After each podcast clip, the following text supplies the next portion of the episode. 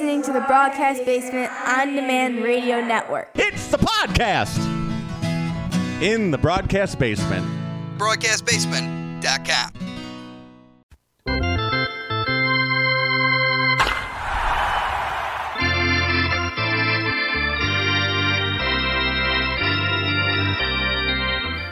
Sox fans, welcome back to Hot Takes and Heaters. Uh, he is Danny Miller.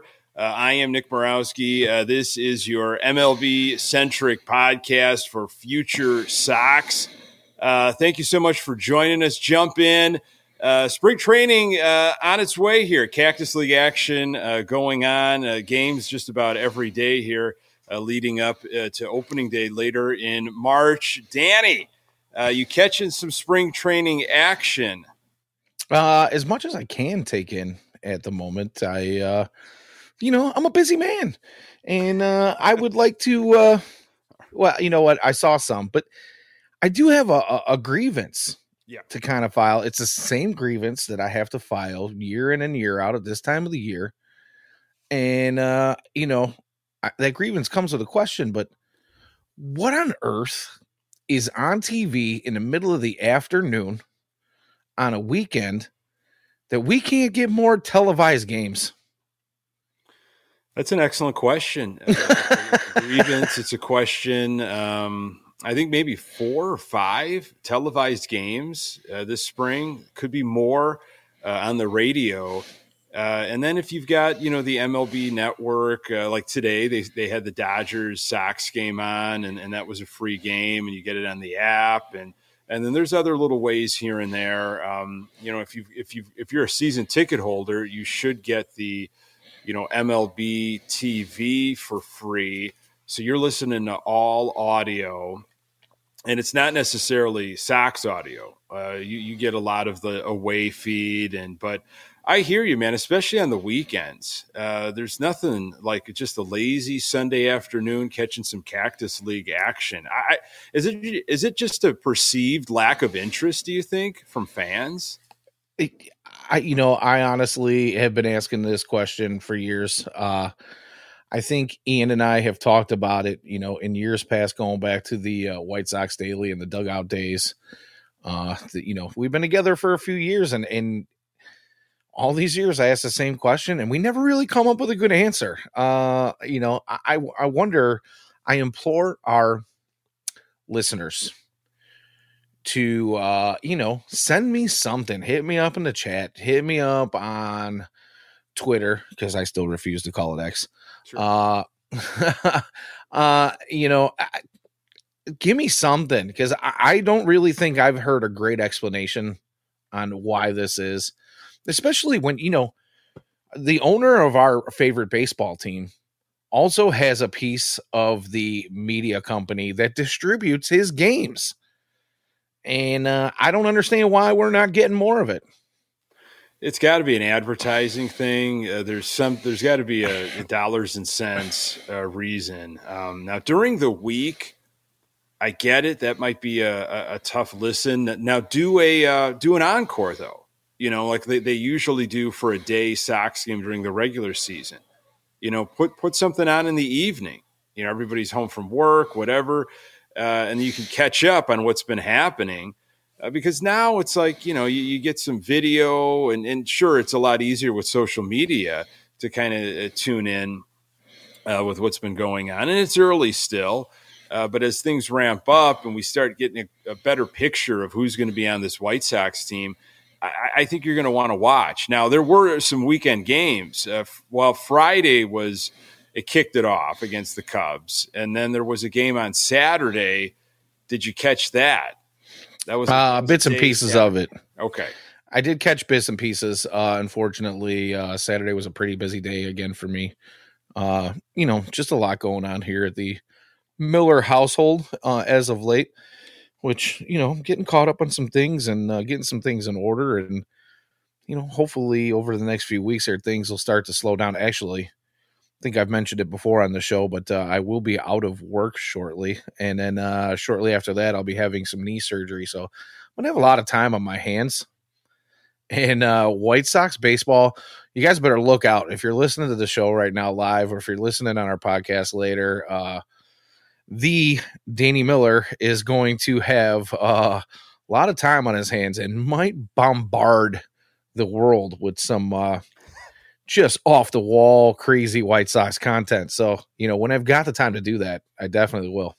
I envision just soon, just you know, uh, you sitting in an armchair, just several lung darts, uh, one after another, watching maybe some tough uh, early April baseball, perhaps.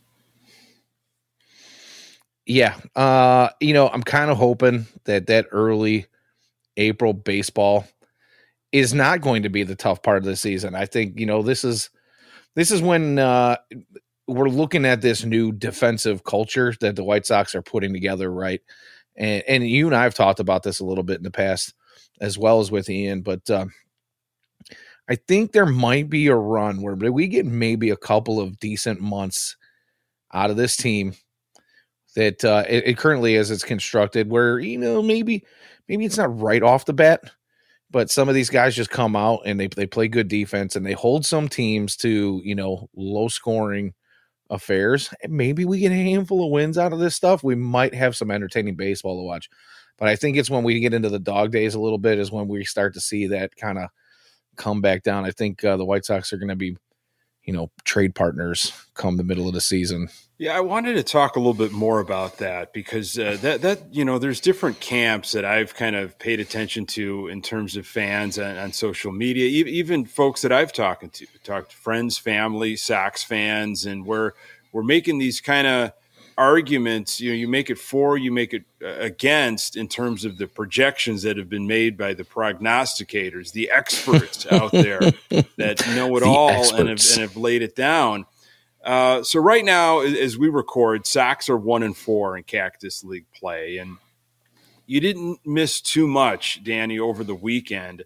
Uh, it didn't start well. Some sloppy defense, uh, some little things that you, you hopefully get get figured out quickly, uh, especially by veterans. And I, you know, I, I don't know how much stock you want to put into the whole Martin Maldonado. Uh, you know, he wasn't fully hustling out of the box, and uh, he he had to make a whole apology in front of his team. You know, Pedro with a bunch of, of comments after that. Look, I, know Pedro wants to start things fresh. I mean, he doesn't want anything from last year hanging around. How he handled himself, how he did things, what he said. Uh, but you know, I, I'm not too concerned if, if a 37 year old, if that's what he is, who's probably number one depth chart right now in terms of catcher, is not sprinting out of the box. I think Sox were down seven runs in the first game of the spring training. I don't know your thoughts. Uh, no, I think you actually hit it pretty much right on the head there. Uh, you know, he is an older catcher. Uh, I think he was a guy that's kind of brought into, you know, I hate to use that word again, but to, you know, bring the culture of this team along because he has been one of those guys that uh, has been a, a, clubhouse presence for some other teams, right? Uh, not busting it down the line at his age and being thought of as probably the number one starter on the depth chart. I don't really mind that because I, he again, we've got to get as many miles as we can out of a 37 year old who's had some knee and back problems in the past. You know, uh, can I remind you of a Yasmani Grandal uh, recently? Uh, we don't need guys missing time, right? So I get that you're trying to set the stage for you know what's to come in the in the season and you're trying to get some of these young kids that you're going to bring along to you know fall into step with with the new culture and the the new brand of what Pedro was trying to establish last year and didn't seem to get that going. But I mean, let's be realistic here. You know, it is the first, second game. Uh, I don't care if you're opening your spring training against the Cubs. You know, if we're going to talk about like, you know, the first game of spring training is the White Sox World Series, well, you know, forget about it. Like, that's not the kind of culture that I want to instill. You know what I mean? Let's get some things rolling in the right direction, but let's not get ourselves injured and hurt, and, and especially in games where it's late in the game and you're down a bunch. Who I don't really care. Yeah, I, I think I could. I think Pedro's trying to make up a little bit for his lack of control last year, and things got off the rails. He didn't know how to get them back on. And he started throwing Korey Lee and Oscar Colas under the bus instead of probably other guys that he should have that you know have a little bit more veteran presence. I don't know if he was making a you know point to to call Martin Maldonado out right away to kind of you, you, know set things right. I don't know, set some sort of tone. I, whatever. If that's what he wants to do, that's what he wants to do. Um, but you know, you talk about maybe some some exciting baseball in April, and you know, we for several years have heard from the experts the Sox have got it, you know, especially on paper. Watch out for this team, uh, potentially ALCS, maybe World Series. And of course, I'm going a couple years back now. And, and the Sox didn't hit those measures, uh, they fell well short. You don't say. Yeah, yeah. figured you'd fire up a heater at this point, but uh, there you go. I mean, the show is called Hot Takes and Heaters. I'm just going to go ahead and let one rip. I'm getting to know you better. So with, with a with a negative spin on the 2024 White Sox right now, and and everybody down on them uh, that makes that makes the expert predictions, could there be an opposite effect of that people underestimate what maybe this team could do uh, now that uh, there per- perhaps is a different culture now? There are guys that are fighting for their baseball careers, you know, in this White Sox camp. Like this could be their last run. It could be a pretty spirited, energetic uh, spring training for them because they know what's at stake. You know, there are some jobs that can be won. You know, not everything's a foregone conclusion uh, with this roster. And that's exciting to me, which is why you kind of want to watch and pay attention a little bit. It's not just hey, there's there's not much going on with this team. Everything's been figured out. That's not the case with this White Sox club. You know, there, there's a lot of different positions, especially uh, in the bullpen, and with guys like Jesse Scholtens going down with Tommy John. You know, we're trying to figure out new arms almost every day of who can be where. Do you think that energy, that type of spirit, that fight? Can that continue into the regular season? Or do you feel I made it? I'm on the club. Like I'm a made man. I can I can take the foot off the gas a little bit. And so that grittiness, that energy of, you know, you're fighting, you're fighting, you're you're, you're giving it absolutely everything. It's the Hanser Alberto effect. It kind of dies off once the season starts because you rest a little bit. Yeah, I don't know. I uh I think, it, well, I think that kind of plays into what we were just talking about with Martin Maldonado and Pedro kind of going in and saying things, uh, you know, like you need to apologize to your teammates and, and, and go out in the media and, and you know, kind of uh, expressing some displeasure with that type of mentality. And I think he was trying to send the message of, you know, I don't care if you're a veteran or not, I'm going to hold you accountable and maybe that kind of shows some of the rest of these guys that they're going to be held accountable. But then, you know, just to go on more with, with your point there and, and the question, I think as we get into the season, I think that's exactly what they're trying to avoid, right? I think they're trying to kind of set this tone and keep that tone for as long as possible. Now, you know, the prognosticators that you bring up, mm-hmm and the so-called experts and you know I, I feel like you don't really need to be an expert to know that this team is not going to be some you know massive juggernaut in the AL Central like it was once thought you know in recent years. Uh, I don't know how easy or how difficult I should say maybe it is going to be to maintain that kind of you know process and that and that and that mentality of going out and fighting to play every day when you just can't seem to win. You know, Steve Stone, and I'm sure we're going to get into this a little bit, yeah, or you know, yeah, but Steve can, Stone yeah. made the prediction the other day that uh, the Sox, I think it was like the third inning, third or fourth inning of the game on was it Saturday or Sunday? Early. Yeah, yeah. Uh, the Sox are going to win ten more games than last year, right? Which you know, fine, fantastic. Uh, it still doesn't really put big numbers on the board in the W column. I, I find that it, Pedro's going to find it difficult to keep the the team amped up when you're going through those types of struggles. Yeah, I, I, you know, that was that was early. That was an early call by Stone, and he was kind of referencing the defense. You know, things have changed. Uh, they've, you know, you know, come out and got DeJong and, and Lopez, and they're trying to get a better up the middle. And uh, there was a lot of references to culture and how things are trying to change. And Pedro has learned from his ways. They're going to be doing this, doing that. And Stone flat out said, you know, I, I expect, you know, a, a 10 win uh, 10 wins better this year, which would put it at, at 71. Uh, again, nothing to write home, uh, nothing to get excited about at all. And at this type of year, you know, if you're of more of the mindset as a fan of uh, numbers don't really matter, records don't matter too much. You know, this is a placeholder year. You know, this is to watch development, you know, see if guys can figure it out that might be on this team uh, moving forward. We're keeping all eyes on Ramos and Montgomery. What's Nastrini got? Leasure, Caro. You know, th- there's others.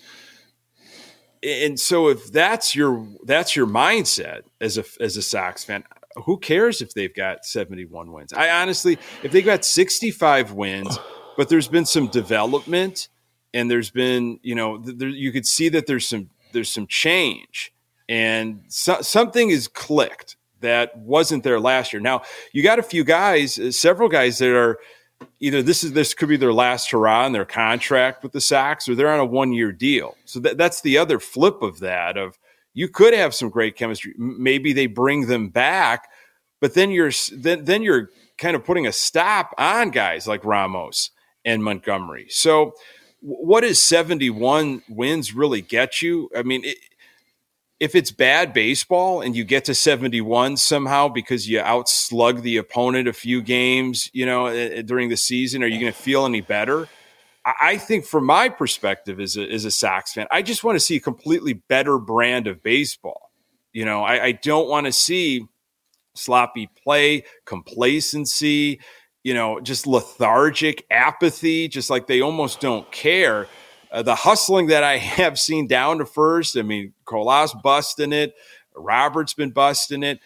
I mean, that stuff's fun right now because we didn't see it. Can it carry through the whole spring and into the season? That goes to your point of is there a drop off point? You know, is there a okay, you hit your high water mark, you know, uh, 2024 Sox, you know, you, you, you bonded, everybody's got the energy, but you know, at the end of the day, it's like, well, the talent kind of you know show, shows and speaks uh, eventually.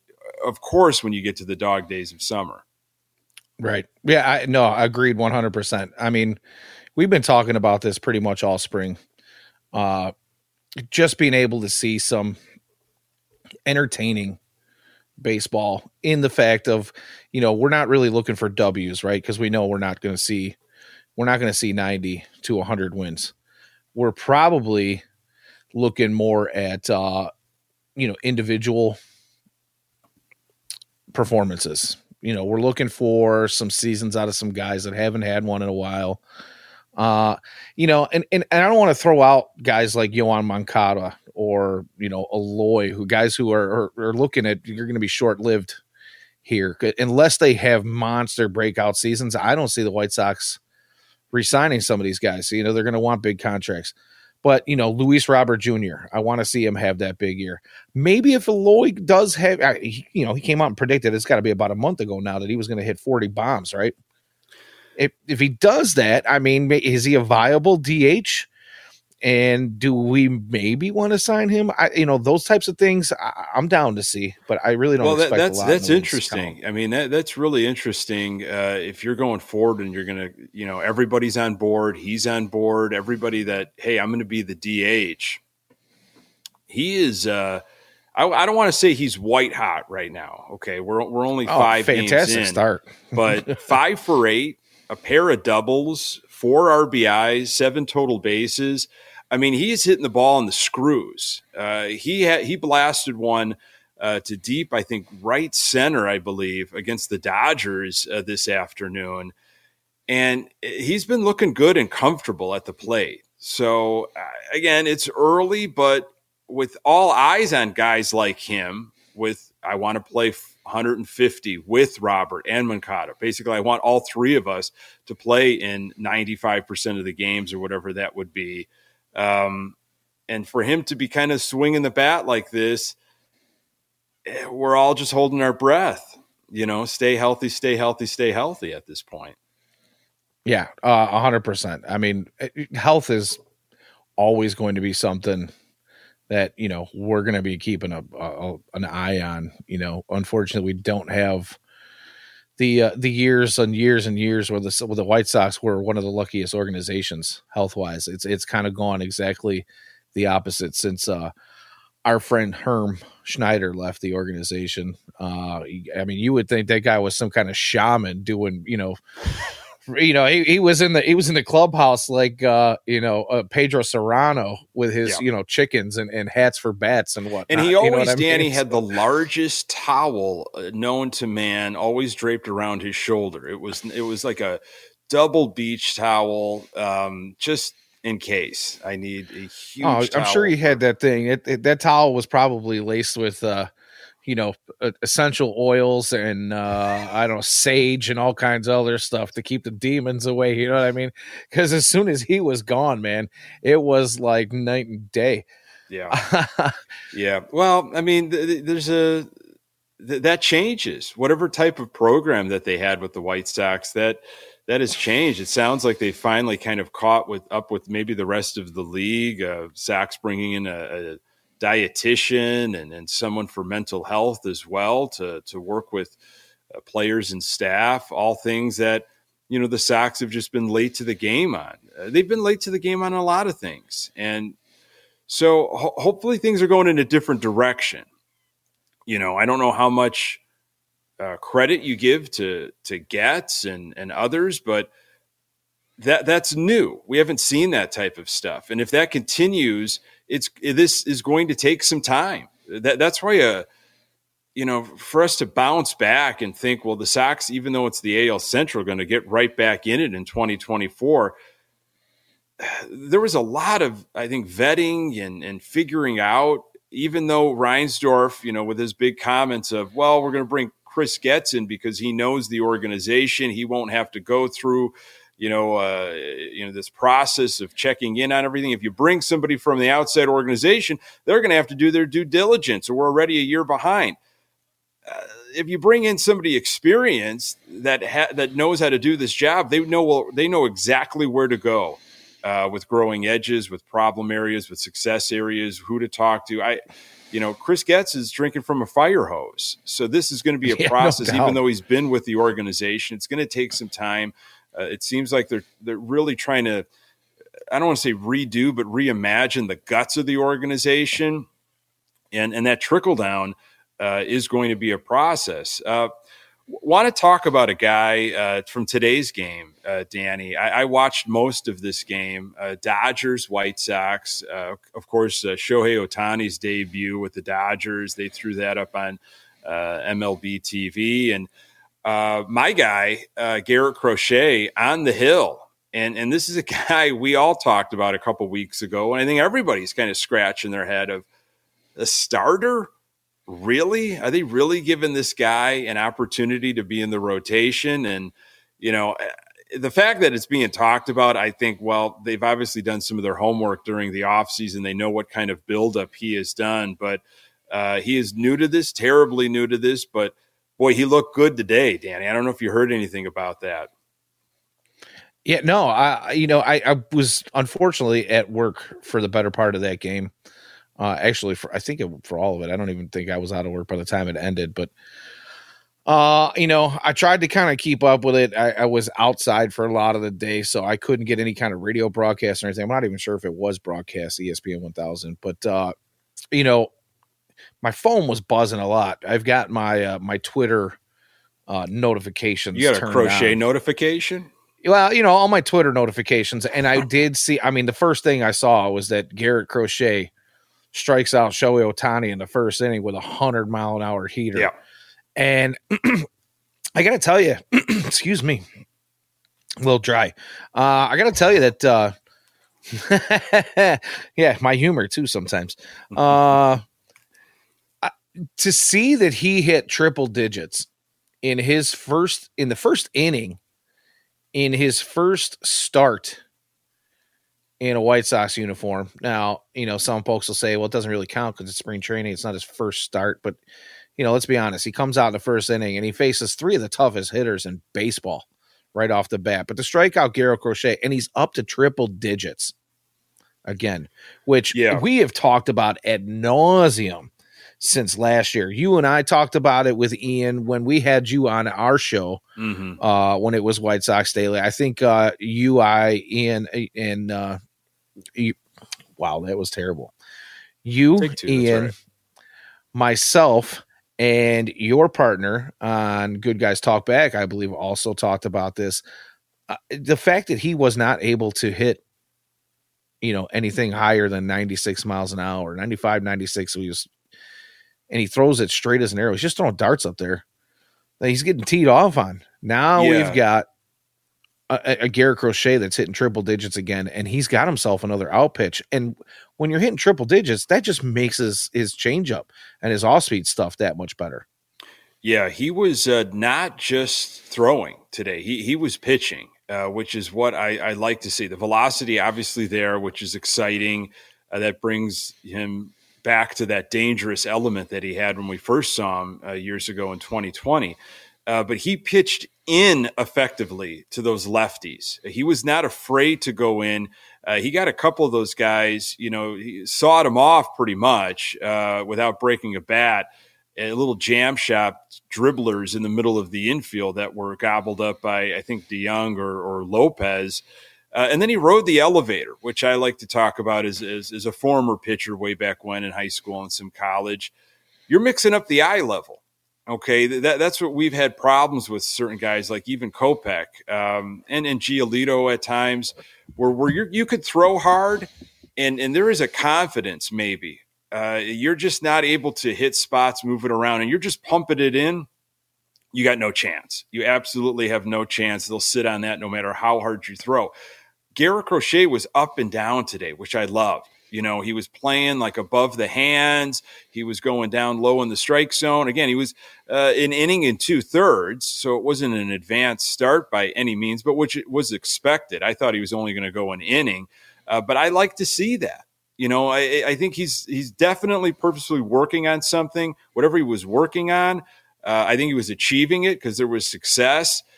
And just to take that away from today's game, it was a frustrating game. But you're, you know, uh, it's the Dodgers. I think they're five and zero now uh, in spring training. To take that away, that was exciting. Yeah, uh, 100% agreed. And you know, I- the thing about the only real question I have about Garrett Crochet being a starter now that I see he's got that velocity back up, and you know that velocity was a big question for me coming into this season, but now that it's there, I only have one question that remains, and it, that is, how many innings can you expect to get out of a guy who went through Tommy John surgery and then only pitched out of a bullpen role. How much, you know, uh, stretching out has he gotten? You know, he could have been working out all off season. That's fine. That's fantastic. But when we're talking about getting up to game speed and being out there on an actual baseball diamond, uh, you know, you as a former pitcher yourself, and I as a as a former pitcher myself know all well and fine that things are different when you've got uh, an MLB batter in the box and you're being asked to go you know, minimum. I, I, these days, I feel like it's minimum five innings. You know, it, it used to be you want to get six or seven, maybe even eight out of your starter, but we're going back a ways, you know, to get up to that point. But how many innings do you feel like you can get out of Garrett Crochet as a starter? And not, you know, have him run into a wall, like Ian says in the comments here. Seventy-five to one hundred is where they run into a wall, unless their name is Justin Verlander. So yeah, I mean, you know, I, I don't know what to expect. I don't know if he's going to start the season in the rotation or if they move him into the rotation later. I'm not sure what the plan is there, uh, but you know, it's been talked about a lot that he's been working. And he- Uh, that is the that is difficult um, for a guy like Garrett Crochet. Uh, you, you know quietly, um, which it might be talked about later in the season, that there is a limit on him. You'd have to imagine they did it with Kopech. You know, after he came back, uh, you know, from his injury, he's going to have dead arm periods. He's going to have endurance issues. I mean, uh, pitchers talked about it last year, you know, with the new rules in place. Veteran pitchers like, whoa, I, I you know, it it's going to take me a while to get uh, you know acclimated to the speed of the game, and for a guy like Garrett Crochet that hasn't been in that role, he's going to have that going on. Plus, he's going to have kind of just getting his body used to that, you know, uh, the the pacing and and then there's the velocity question of you know, is he just jacked right now, emotion, and he's running on adrenaline? It was against the Dodgers, and is he going to come down from that? How is he going to feel health wise, you know, after logging some of these innings as spring training goes on? I mean, there's a lot to factor in. So, yeah, I mean, it's kind of an overreaction to already start drooling and thinking of him, you know, in the rotation for sure. I just like what I saw. I like what I saw from him and what he was trying to do in just that snapshot you know, um, it's hard and I, and not to he, drool, though. It's it, hard oh, not to. Absolutely, because I think for him too, how how great is that for the confidence, right? You know, he he gets to walk away from this, and you know he's going to reflect on this. You know, tonight, tomorrow. It's like, wow, I went toe to toe with one of the greatest baseball players right now. Granted, his first game and everything, but Shohei hit a home run. Okay, you know, he does. There's no rust on Ohtani. He's he's a, he's a super freak. He's unbelievable. You know, but Crochet, Crochet should take away some confidence. Like, and I think Grifol got him out when he got him out to leave that good taste in his mouth of, hey, this was this was a good outing for you, kid. You know, this is something to build on. And you know, this game is so mental that that's that's helpful moving forward. Yeah, one hundred percent. Uh, you know, leave him on a high note leave him feeling good about himself and you know like i said earlier on to go out there and and face maybe the most po- the most potent lineup in major league baseball right now and to, to face three of the best hitters in baseball back to back to back in the first inning uh and come out of that unscathed for the most part uh i'd say it's pretty pretty fantastic. You're you're gonna leave on a high note uh, and I think that just does nothing but boost his confidence. But yeah, you know, just going back to you saying, you know, drooling over, uh, you know, results this early on. I, I get that. I, I get that it's it's not something we want to do. Uh, it's not something that you can expect day in and day out. We hope for it. You hope that you get those kind of results, you know, on a much larger scale. Uh, you know, we get a we get a larger sample size going here. You know, you hope that that trend continues down the line, right?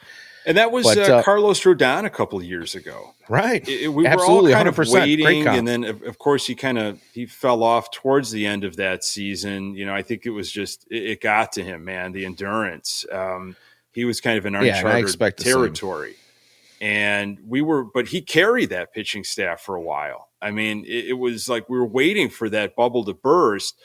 And, and that's happened before with rotations, uh, where wow, where'd this guy come from? Or this guy all of a sudden has figured it out, and we're all waiting.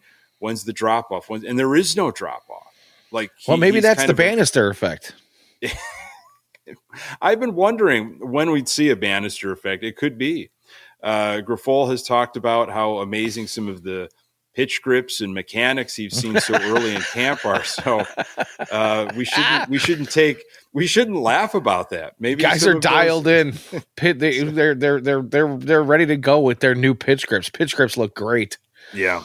Uh, so, Pete, speaking of pitching, uh, there was a oh, transaction Lord. today uh, here, here we are, 30, Danny Miller. This is from uh, MLB Trade Rumors. Uh, White Sox officially announced their previously reported trade with the Cubs, acquiring left-hander Bailey Horn.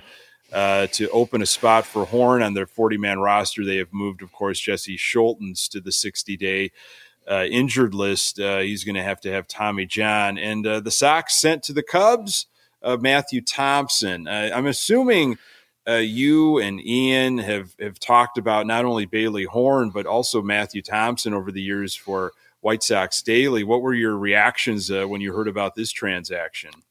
Uh, well, first of all, I was wondering why. You know, uh, it didn't come out until later. I mean, honestly, you're you're trading uh, a prospect that's struggled a bit for another prospect that struggled a bit. Neither one of them has really made. Uh, eh, neither one of them made the impact that they kind of hoped for. You know, when they were drafted. Uh, the reunion with Bailey Horn, sure, fine, it's great. He's not going to crack the top thirty on anybody's list in the White Sox organization. Uh, but really, the question was why, and then we found out shortly yeah. after, and that yeah, was to make um, room. If originally it was to make what we thought was to make room for you know Cody Bellinger to be signed for the, the Cubs, they had to open up a, a roster spot. But it turns out the White Sox had to open up a roster spot too. Yeah. What were your thoughts on Matthew Thompson? Is it uh, kind of a lateral trade? Is it you just, you know, what's the point? Well, Matt Thompson, uh, you know, he's been in the, the system for a few years now, and uh, it, it, it just never worked out. There was a time when him, I've heard that before with certain, uh, yeah, right. It, well, I mean, you know, they were they were all kind of hyped up. Him, Dalquist, and uh, uh, Jared Kelley were all kind of hyped to be, you know, the next rising stars to come through the system, and all three of them have kind of struggled to get going. Uh, shockingly enough, Ian and I didn't talk much about Bailey Horn ever. So, uh, you know, it wasn't that there wasn't expectations for him. I just don't think that he was on the same level of expectations of any of those other three guys. So when you see that uh, the Cubs are taking Matt Thompson and, and giving us Bailey Horn back, it, it, just it's one of those things that I, I don't. I'm not mad about it because I know the guy just had high expectations and didn't. He just failed to meet them, you know. And I'm not poo pooing on the guy. Uh, he was thrown into a, a situation where he basically dominated his entire life and now he's got to play against better talent and you know uh, i think he kind of plateaued um yeah it's uh, Bailey just, Horn is just uh, it's a fun name to say, you know. Uh, it is, and you know if he can fix command issues, he, he, could be somebody. But I, you know, it's something they've been working on for years, and it's never materialized for him either. Uh, speaking of uh, fun names to say, uh, we got our first taste of uh, John Schriffen, uh, the play-by-play man for the Chicago White Sox, the the man in charge. Um, he called a couple games Friday and Saturday. I don't know if you caught any of the audio or any of the back and forth between him and Stone.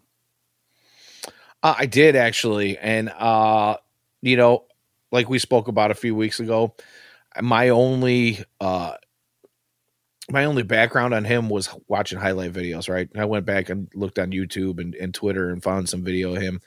And unfortunately, when you do that, you kind of come up with highlight reel calls, right? You know, you get a lot of football that he did. And those those plays, those highlight type plays, probably pretty easy for most sports announcers to get hyped up and, and get rolling and sound good. Uh, you know, obviously some do it better than others, but he sounded great in those clips. But uh, what I heard from him so far in Sox Spring is he actually works well with Steve, which Steve Stone's going to raise anybody's game. Mm-hmm. I think he's yeah. just that good. Uh, but I really like John. I think he made some really good calls. Uh, he made some fun calls. You know, we had the diving catch the other day that I heard, uh, you know, uh, a, a, blurb on. I didn't get a chance to see it, but uh, I heard him get a little hype for that. And I heard uh, another uh, home run shot call that was uh, pretty good. So you know, I, early on, is he perfect? No, but uh, I think you know, just as you and I are going to take some time to gel, you know, here we and we were afforded that opportunity having Ian on with us before. We're both pretty comfortable with him, but you know, uh, I think uh, I think good things can come from him being in the box with Steve. I, yeah, I, you know, for, he's not for, Jason, but no, and, and I think that's going to be the problem. And that was Benetti's problem when he took over Hawk. Uh, you know, of course, Hawk kind of fell off over the last, you know, couple of years of his run. And there was uh, an icy relationship between Stone and, and, uh, and himself. But I grew up listening to Paciorek and Hawk. And uh, that was just the soundtrack of my summers, you know, uh, Rooney and Farmer in the car when we were going anywhere uh, on the Great radio. combo you so, know, Wimpy, yeah, like you bring combo. up, he was, you know, so just... you know, you're, you're comparing the, the the current to the previous, and uh, Benetti, you know, he had his own kind of thing, right? He he had his own. He was different. He had his own way of doing things. Uh, he had his own kind of personality, how he wanted to run a game. Uh, you know, and he obviously had a lot of other stuff going on. He's a professional broadcaster. I thought he I thought he got along with Stone pretty well. I thought he brought the best out of Stone, something that you know wasn't happening with Hawk towards the later years there. Um, so yeah, it's going to take some time with Schriffen. I mean, the Sox hired, in my mind, a professional broadcaster, and that's what he sounds like right now. I mean, to to react anymore is, is just an extreme overreaction, but that's what we're doing, right? Just to just to talk about him at all after a couple games is a re, is an overreaction, but that's all we've got. Uh, you know, he's. I think he's going to have to. I want him to just be a little bit more uh, in tune to like you know just like White Sox history, which is going to take time. It's gonna have, it's gonna take time for for me to listen to him and feel like like this is like second nature talking about the White Sox, and he can compare maybe other players or other eras or you know different things that have happened uh, throughout the history, just like a like a like a second language. You know that's going to take time, and and that's like just me as a fan, what I like, you know, out of hearing somebody in the booth. Uh, Hawk lived it, right? Like Hawk, like was around for every big thing for many many years.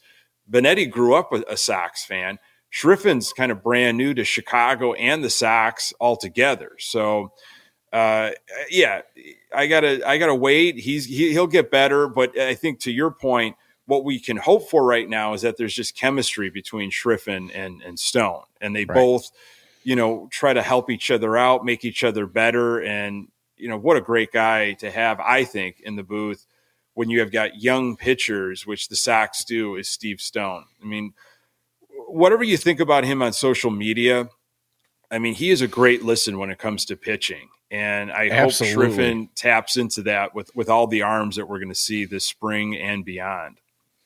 100%. You know, Steve Stone might as well have a crystal ball up there half, eh, you know, more than half the time. I mean, you listen to the guy, he's telling you what the next pitch is, is going to be. Now, you know, part of that comes from being, you know, former pitcher himself but also comes from being a student of the game. He's kept up with all the changes that have been made out throughout you know time. Uh, Steve Stone might be a little bit long in the tooth, but continues to change and evolve with the game. And you know, if John Schriffen can it can pick up any of that from him, I think we might have ourselves a decent combo. You know, but it, that remains to be seen, right? Yeah, it, it's it's terribly early, but you know we, we got a taste of it over the first couple games. And uh, Friday, of course, was absolutely rough uh, against the Cubs. Uh, but you know, I didn't mind the I didn't mind the broadcast. It's going to take me just a little bit of time. Um, and and honestly, I, I was around Hawk for so long, and, and I just loved Hawk. I, I, I loved him because he he emulated, I think, how like a lot of fans felt you know, like he was angry, he was pissed. There was there were quiet. He was a definite moments. homer. I mean, he wasn't polished. Yeah. And, and I like that. And when you're listening to your home team, you want somebody in your corner. Right. You know, and he just he just had that emotion and that feeling and, and he went together so well with Paciorek. Uh, and then Benetti, you know, just a professional broadcaster, but he brought a lighter side to it. He had some quirks, and and I think he brought some fun uh, out of Steve Stone. You know, I think he brought some youth out of Steve Stone, and so uh, we'll see how this goes. Uh, hopefully, you know, again, they just are getting along and and it, they like each other because it'll show through a broadcast. Well, listen, this is this is one more reason why I say why are we broadcasting more games? Yeah. Why don't we have the guys in the booth working together more? It's spring training for them too, especially when you've got a new pairing. Yeah. But I, you know, I won't beat that horse. and and and so many ways to do it. I feel like there's so many opportunities and you know everybody's yeah all these streaming services and, and, yeah, and the way I, that baseball is broadcast out there in so many different ways now like we should have we should have more than five televised games and and you might say look i'm not gonna you know i'm just not gonna watch it i'm not gonna invest but you know if it's on in the evening as an encore i, I think you'll tune in and and if you just don't know this team. That, that I'm watching this team on Friday and Saturday. I'm like, who are these guys? You know, I mean, you know, you, you read up on it, and then there's been you know enough articles and what have you on on kind of like some of the offseason developments and I try to follow this team as close as I absolutely can, and I know you do as well, and, and so many others. But still, there's something to match a name to a face and and and everything like that. This is the year where I, I, I would like to watch more games because there's so many question marks out there. Yeah, agreed, one hundred percent. And I do want to address a question in the chat. By the way, guys, uh, thank you for really rolling. The chat's been rolling tonight uh, almost to the point where you know we can't keep up without getting off topic. Uh, so I apologize for us not getting more involved there, but uh, I do want to address this one question by Juki Holic. Uh, he says us Royals fans spring train with the rod with the Rangers, excuse me, uh, and was asked if that was normal. Is there a stadium that Chicago Shocks share in spring training? And the answer to that is yes. We share a facility with the team they played against uh, this afternoon, the uh, Los Angeles Dodgers. So Camelback Ranch is a, a two team facility.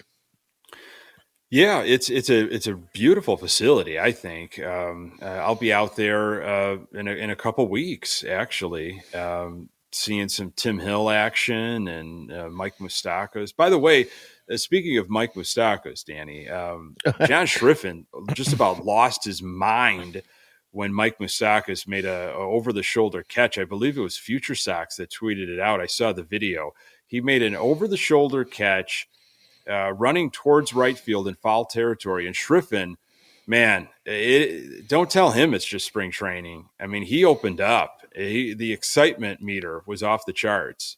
Yeah, and that's that's kind of why I was saying I, I feel like he's going to be okay because uh, you know, as it was again pointed out in our chat, the hosts always seem to show their love for the White Sox, whether they've been here for forever or they're brand new. And uh, yeah, hearing that call was uh, was something for sure. Uh, I don't know if you've caught uh, anything from Ken Rosenthal just uh, recently, maybe uh, today, a couple days ago, but uh, from what he is talking about in terms of White Sox camp, that there's positive vibes uh, going around. Uh, I did catch that. There's some excitement, and you know, I, I and I've saw, I've seen some arguments on social media. I've seen some folks really starting to talk themselves into already, and, and I'm not telling anybody how to fan, man. That, I, that's that's point number one. You fan how you want to fan, and you know, I have not seen anything yet to get me at all thinking of like, well, this team could be hanging around and and you know by the deadline or anything like that. Uh, but I have seen some some conversation of well, you know, if this goes and this goes, and you, you never know. The the positive vibes thing is wonderful, of course. You want that, but it's the beginning of spring training, Danny. It's like you'd expect positive vibes. You yeah, know, absolutely. It's like you're in that honeymoon phase right now, where baseball is back. We get to play a, a child's game in beautiful weather, and and there's guys that are in new uniforms, change the scenery. Uh, yeah, oh, new uniforms going on. New uniforms for the whole league. yes, right. That's right. it was a big oh, topic here recently. Oh man. Yeah, there's a handful of guys out there that uh, you know they, they needed uh, some pixelated uh, screens to go out to the you know go out on the field up there. Woof, those uh, those pants are something, huh? Yeah, those are. Uh, I was telling Pat on Good Guys Talk Back. Those are the you know those those pants you'd go into like Sportmart or, or Sports Authority something years ago, and you're looking to like you've got like a, a, beer league softball team or something, or you're you're just looking for like some baseball pants, and you've got those almost transparent with the drawstring that you got to just you know don on, and th- those pants are uh, not good. I, the lettering, you know, I, I'm a jersey guy, but I don't have a lot of like stitched name jerseys. I've got two. I've got a Konerko and I've got a Buehrle with the oh, with the big letters. You had those made at, at Grandstand uh, several years ago, which is an outstanding place to get your jerseys. Uh, they do fine work. Uh, these just the the look is not good. Um, you know, and I, I, it sounds like there's a bit of an uproar too with players. Uh, so it's not just a fan thing. Yeah, I mean the MLBPA, the Players Union, came out and said like, hey, you know, we're uh, we're gonna file a, a, an official protest on this stuff. Like you guys need to get this fixed and figured out before the regular season starts because this is trash. I mean, some of those those pants are wafer thin for those of you who might get that reference, but uh, yeah, uh, yeah, they're uh, they're, pretty, mentioned, they're paper thin. during some of those uh, drizzle games, those rain games uh, even like when it's getting really hot, and, and you know, G. Leader used to sweat through his jersey uh, just about the first or second inning. Uh, it's not going to leave a lot to the imagination uh, in in those new uh, pants and jer- and tops. Yeah, no, I, I'm just. I mean, I'm waiting for the moment where somebody goes to like steal second base and slides and just shreds those pants and nothing, looking like Fred Flintstone out there. You know what I mean? Like it, it's it's not going to be a good look. But uh, yeah, I don't know. Uh, we were getting a little carried away on on the uniform thing. I would like to go back, you know, kind of what you were talking about, and guys, and, and the vibe, and, and yeah. guys being, you know, like you said, guys in new uniforms, not the paper thin uniforms, but guys switching teams and uh, you know finding new homes, and it is the first you know few weeks where these guys are actually getting to uh see each other as full squad. Even players, you know, teammates that have been playing together for a few years. You know, some of these guys may not have seen each other over the winter. You know, you're getting everybody together.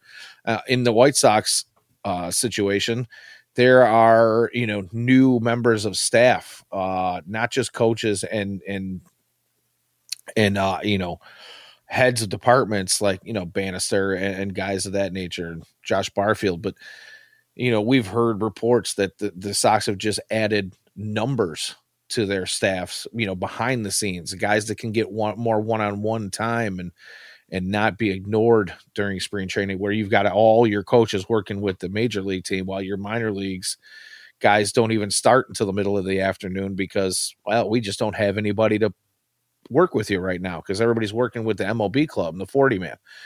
Uh, you know, those are all positive things and it's easy to have that positive vibe like you're saying. Again, there's going to be a lot of moving parts to keeping this team and that that c word again that culture and mm-hmm. those good vibes going in the right direction.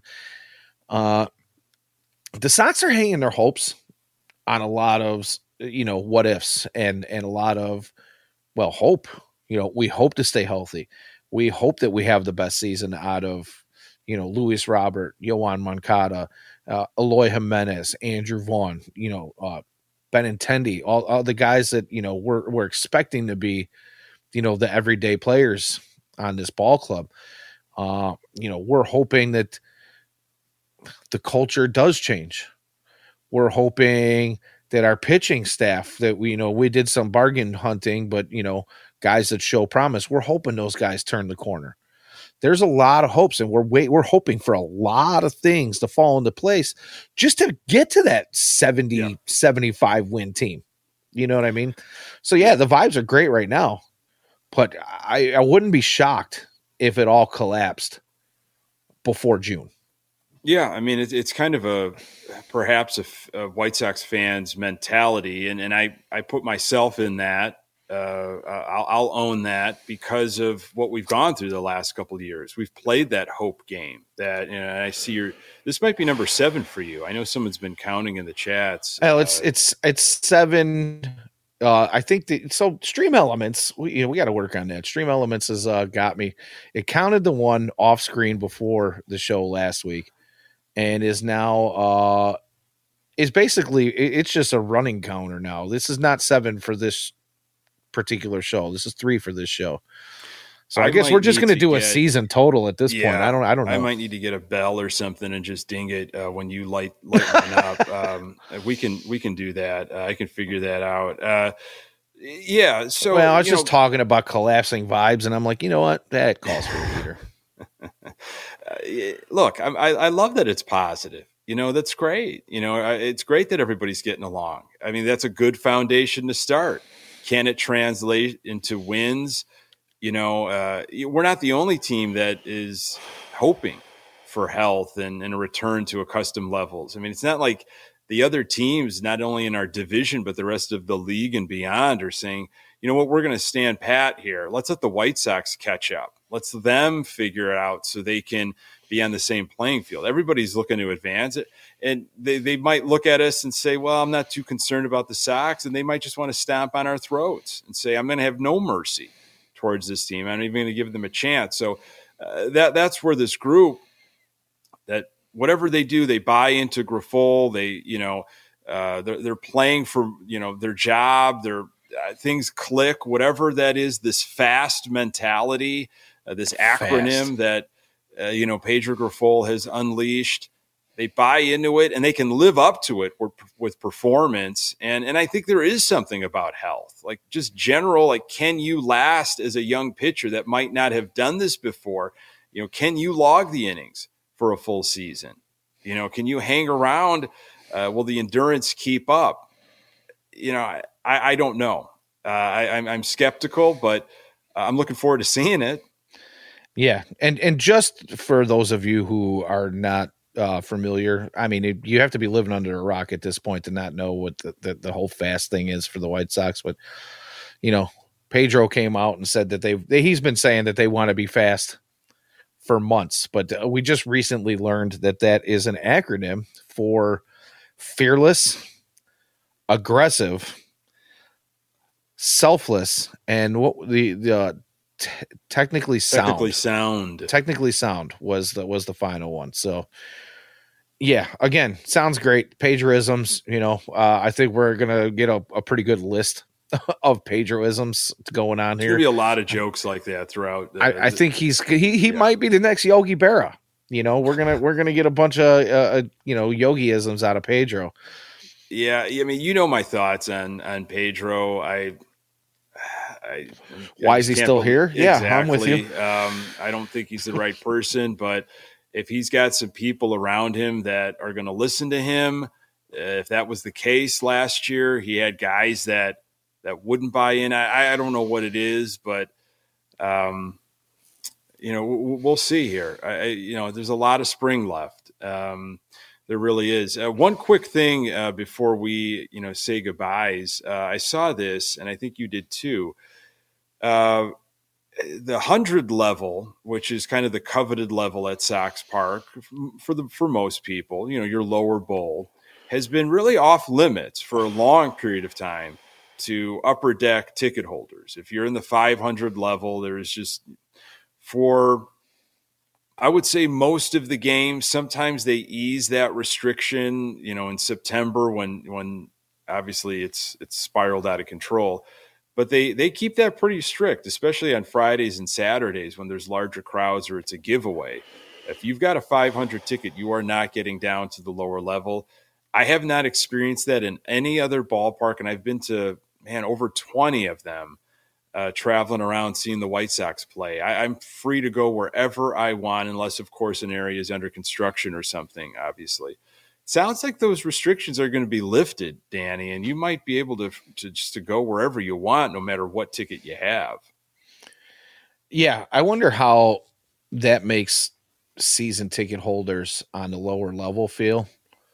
Uh, you know, they're paying a, a premium price for premium seating. Uh, you know, I, I don't really know. Uh, I I am not currently a season ticket holder. Uh, I will say this though. I, aside from that, I feel like it's probably one of those things that maybe Jerry and his uh, marketing department feel like uh, it might be a good move for them simply because one you know uh, when your attendance isn't great like it wasn't the second half of last season and, and you know hasn't really been the, the, second half for many years before they were in that and i'm going to use my air quotes contention window mm-hmm. uh i feel like uh you know the upper deck isn't really all that busy anyway so you could probably limit the amount of vendors you have open up there. So that's going to save him some dollars. Let's, you know, let's be honest. Jerry's got less people to pay. Uh, which actually I, I not even sure that's how that works. I think they might be paid by. Uh, well, I mean, I, I think you're just you know, yeah, the the different food options, whatever vendors, like you just you don't have to uh, you don't have to fill those spots up there, right? I, uh, know, customer service reps that are, are going to be farther and fewer between. You know, there's a there's a souvenir security. shop. There's there's a mini like uh, beer cave. Uh, you know, th- there's there's stuff up there that they try to give you a taste of what the hundred level is, but it's obviously not. Yeah, they opened those new porches or whatever they want to call those up last season. Yeah, which, yeah, know, they were like cool I think for... it was a High Life Landing or Blue Moon Landing. There was there were a couple of those. Uh, yeah. So uh, you know you want to limit the staff that you're that you're going to have up there and you're going to let just folks go down and, and, get a taste of what they can at the 100 level i think attendance is going to be extremely low this year yeah. uh, we, we always know april may are tough once school gets out once the summer months pop and it starts getting warm things pick up well, yeah, a little bit especially it's still weekend. cold here early on in the season it, right? it is so it is but I, I think it's going to be terribly low. I think you know it's just a matter of will they tarp off certain sections in the 500 level and just you know give it that look like that's not even an option. Uh, try to fill the lower bowl a little bit more for for TV. I, I don't know if that even matters, but uh, and this really is probably going to be odd to any baseball fan from a different team of like, why are you guys talking about this? Because this hasn't happened in a long, long time uh, for Sox fans attending games. Yeah, uh, you know, and I saw something on social media earlier today that you know once this was uh, you know once this became a, a thing, and I'm not sure how much I, I believe it, but somebody was trying to explain why the Sox had come up with this policy, you know, years ago, and it, they said something about there were you know people from the upper levels coming down to the lower levels and starting fights or having some kind of some sort of you know uh some sort of bad you know mojo going on.